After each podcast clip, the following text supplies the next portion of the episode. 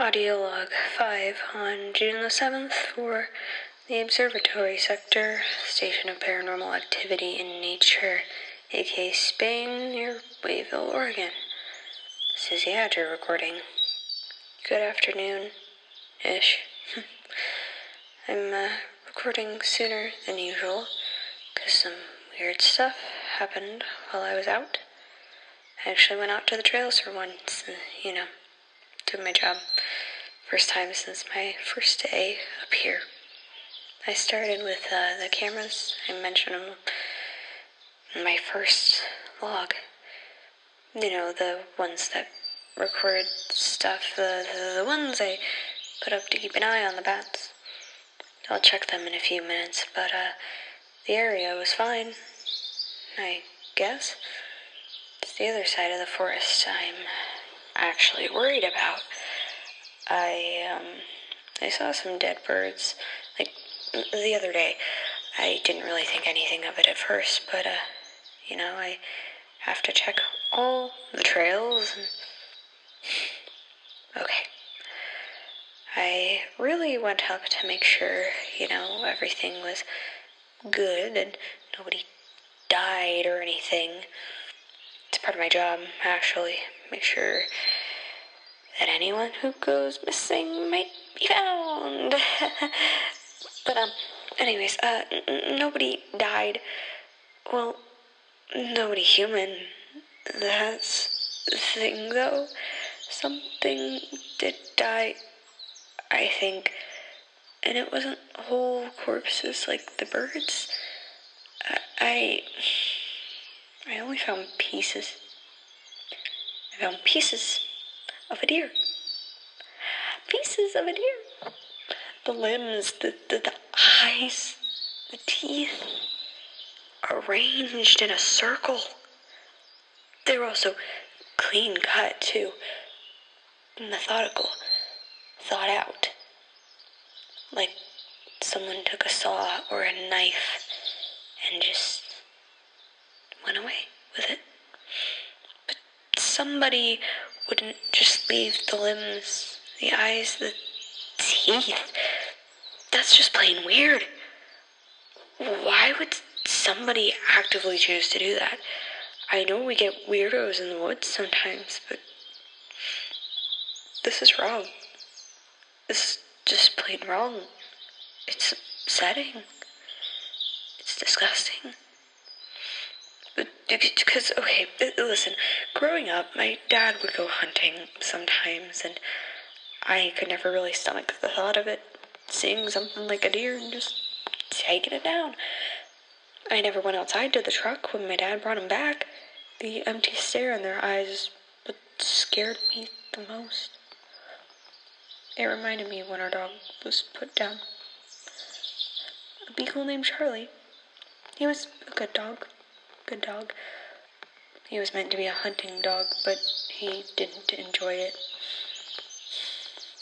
He was also supposed to be my dad's dog, but uh, Charlie liked me better. He also hated my brother, so uh, Charlie, I guess I'm doing your job now, little buddy. Get some real sense in ya. But it, yeah, mm, he made it until I was 13. Mm, somewhat impressive, I guess. Made it from the time I was born to, you know, he didn't have to see my horrible teenage years. That's fine. He eventually got sick, though, and my parents didn't bother to tell me what it was, but I was real torn up over it. There were days on end where I would get home, call for Charlie, and then I'd remember there was no Charlie. My brother teased me for it every single time. Uh, Suzanne misses her little puppy dog. I hate him. I hate him for that. He thought scaring Charlie was funny. He thought that scaring me was funny. Sometimes he would sneak up behind us and yell, or he would sit and stare at us. I wish I'd scared him back once or twice. Maybe that would have shown him that he couldn't always get his way, that he couldn't be everybody's favorite. Usually how it goes. The favorites suck. Well, most of the time. as far as I know, Ethan was the favorite of his family, and he turned out just fine last I checked. Pretty standard sports kid, you know? He did football for a while, but he wasn't like the stupid, mean kind, I guess. He was better than my brother ever was. So, I mean, he kind of became a stand in for my own brother. What can you do? Don't really pick who you're related to, but you can pick who you call your family. Ethan, Stella, and Kate are were my family. Closest thing I had, anyways. I wanted to be able to have a good relationship with the people I'm related to. That would have been nice, but uh, Spain was my way out. I have an excuse not to talk to them, and they're probably not going to find me here. I hope not. They'd all look at me funny if I told them, hey, there's this weird monster in the woods that can look just like you if it wants. Did I mention it has weird hands? Yeah, awesome. I literally don't even get paid for this.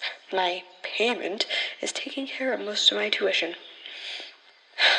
Good enough, I guess.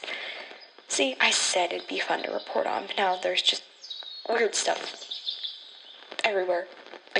Birds twice, dismembered deer. It's just a little excessive. It's not even been a week. You know, I'm hoping what I think is going on here isn't going on. I'll just convince myself it's not what I think. Yeah, yeah, yeah, that'll that'll work. yeah, see, I'm smart. You were wrong, Mom. I'm smart. I know what I'm doing. okay, I'm trying to hold it together, but uh, yeah, Jenny's not been much help, and I'm on my own here. I, I'm allowed to be kind of scared, right? I'm 18, that's still kind of a kid. Kind of. I'm just not enjoying this much. Like I said, I'm not even a week in and stuff's already going wrong. awesome. Being sarcastic, obviously. My god, I kind of hate this. It'll be fine, right? But I'll just shut up. Uh, you know what? I'll talk to you later. The Observatory is a weekly horror fiction podcast written, produced, and performed by Em Kaiser. All distribution done through Anchor. Station advice, um, well, you should probably go pet a dog or something.